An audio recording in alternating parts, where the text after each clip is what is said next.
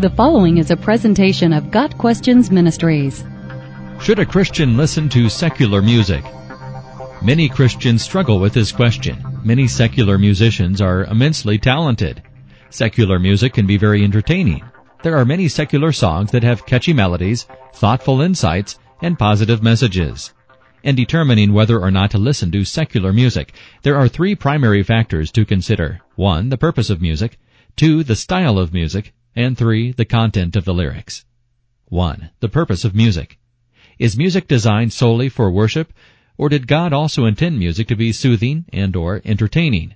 The most famous musician in the Bible, King David, primarily used music for the purpose of worshiping God. See Psalm 4 verse 1, Psalm 61 verse 1, etc. However, when King Saul was tormented by evil spirits, he would call on David to play the harp in order to soothe him. 1 Samuel 16 verses 14 through 23. The Israelites also used musical instruments to warn of danger. Nehemiah 4 verse 20, and to surprise their enemies. Judges 7 verses 16 through 22. In the New Testament, the apostle Paul instructs Christians to encourage one another with music, speak to one another with psalms, hymns, and spiritual songs. Ephesians 5 verse 19. So, while the primary purpose of music does seem to be worship, the Bible definitely allows for other uses of music. 2. The style of music. Sadly, the issue of music styles can be very divisive among Christians.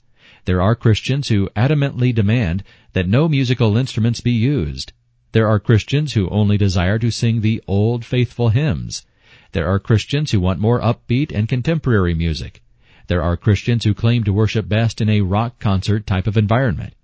Instead of recognizing these differences as personal preferences and cultural distinctions, some Christians declare their preferred style of music to be the only biblical one and declare all other forms of music to be unwholesome, ungodly, or even satanic.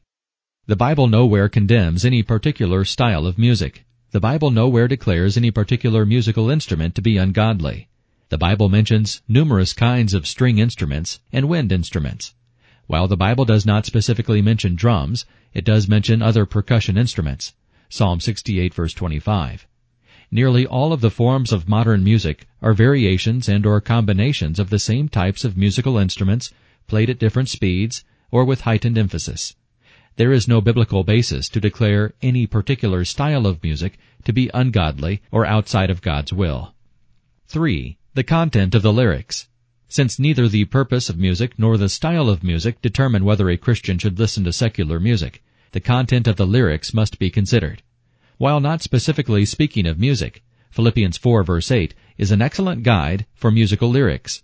Finally, brothers, whatever is true, whatever is noble, whatever is right, whatever is pure, whatever is lovely, whatever is admirable, if anything is excellent or praiseworthy, think about such things.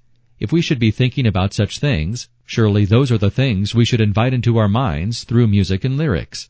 Can the lyrics in a secular song be true, noble, right, pure, lovely, admirable, excellent, and praiseworthy? If so, then there is nothing wrong with a Christian listening to a secular song of that nature.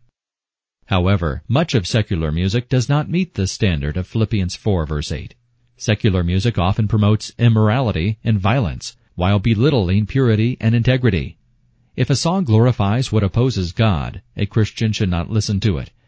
However, there are many secular songs with no mention of God that still uphold godly values such as honesty, purity, and integrity. If a love song promotes the sanctity of marriage and or the purity of true love, even if it does not mention God or the Bible, it can still be listened to and enjoyed. Whatever a person allows to occupy his mind will sooner or later determine his speech and his actions. This is the premise behind Philippians 4 verse 8 and Colossians 3 verses 2 and 5, establishing wholesome thought patterns. 2 Corinthians 10 verse 5 says we should take captive every thought and make it obedient to Christ. These scriptures give a clear picture of the kind of music we should not listen to. Obviously, the best kind of music is that which praises and glorifies God. Talented Christian musicians work in nearly every musical genre, ranging from classical to rock, rap, and reggae. There is nothing inherently wrong with any particular style of music. It is the lyrics that determine whether a song is acceptable for a Christian to listen to. If anything leads you to think about or get involved in something that does not glorify God, it should be avoided. Got Questions Ministry seeks to glorify the Lord Jesus Christ by providing biblical answers to today's questions. Online at GotQuestions.org.